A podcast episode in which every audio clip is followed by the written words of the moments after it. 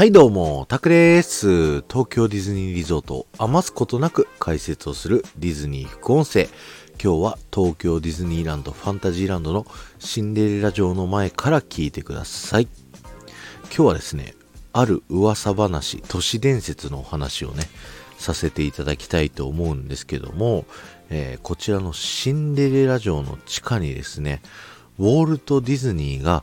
冷凍人間になっていて、まだ生きているといったね、噂があるのを皆さんご存知でしょうかまあそれが東京ディズニーランドの地下なのか、フロリダのディズニーランド、マジックキングダムの地下なのかっていうのはね、まあさておいてですよ。まあそういった噂がですね、あるというのがね、結構オタクたちの間で、えー、言われてるんですよね。でですね、この噂なんでこんな噂が流れてしまったのかっていうね、ところを今日はちょっと説明していきたいと思うんですけども、まあまずね、最大の理由としては、シンプルにね、ウォルト・ディズニー自体の死をみんなが認めたくないっていうね、これだけ多くの人たちを喜ばせる、えー、ディズニー映画だったり、ディズニーランドというね、テーマパークを作ったという、えー、ウォルト・ディズニー自身がこうまだ生きているというのをね皆さん自身がこう信じたいっていうところっていうところがまずあるっていうのとですねあといろいろ面白い話がですねあるんですけどディズニーのスタジオで働いてた、えー、脚本家をやっていたですね、チャールズ・ショーズさんっていうね、方がいるんですけど、この方がですね、まだ会社の社員だった頃ですね、ウォルト・ディズニー自身から人間冷凍技術に関するできる限りのデータを調べるようにとね、あの、頼まれたらしいんですよ。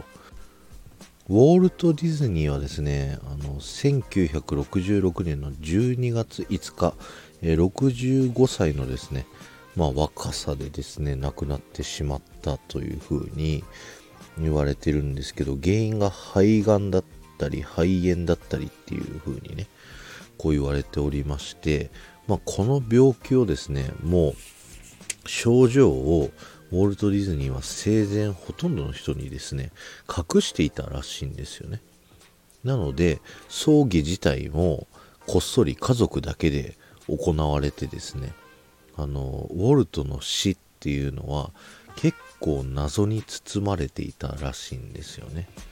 ということで、まあ、みんなディズニーの、えー、亡くなった詳細があまり明かされてないそして、えー、ディズニー自身がこう冷凍人間技術についていろいろ調べていたっていうことからですね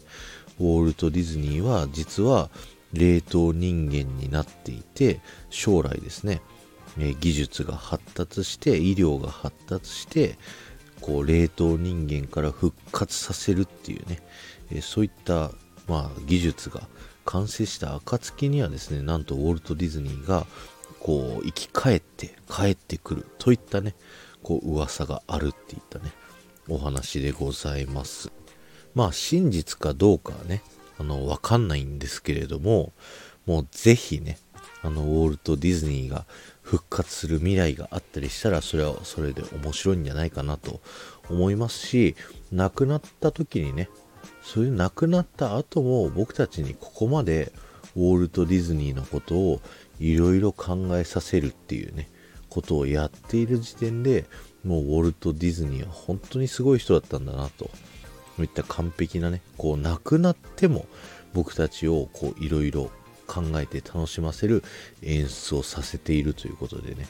本当に彼はすごい人だなというふうに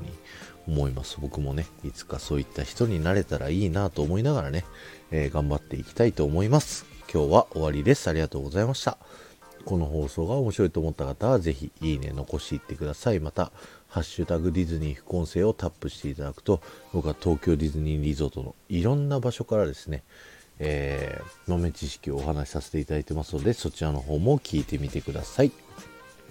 この後も夢が叶う場所、東京ディズニーリゾートで素敵な旅のひとときをお過ごしください。